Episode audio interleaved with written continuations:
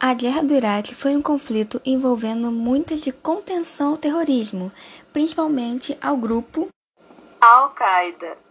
Os envolvidos foram os Estados Unidos, liderando uma invasão que ocasionou a guerra, e a Inglaterra como principal apoio dos Estados Unidos.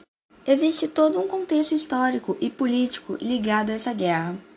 Desde o atentado às Torres Gêmeas, os Estados Unidos tiveram uma desconfiança com o Iraque, por achar que o ditador do país, Saddam Hussein, tinha ligações com o grupo terrorista Al-Qaeda, que fez o atentado.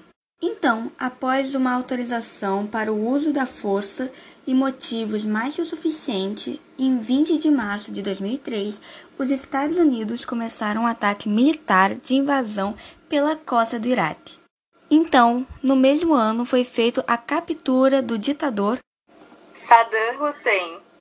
Mas a invasão dos Estados Unidos ainda geraria mais problemas com terroristas com a criação do grupo Estado Islâmico do Iraque e do Levante, que mais tarde se renomeou de Estado Islâmico.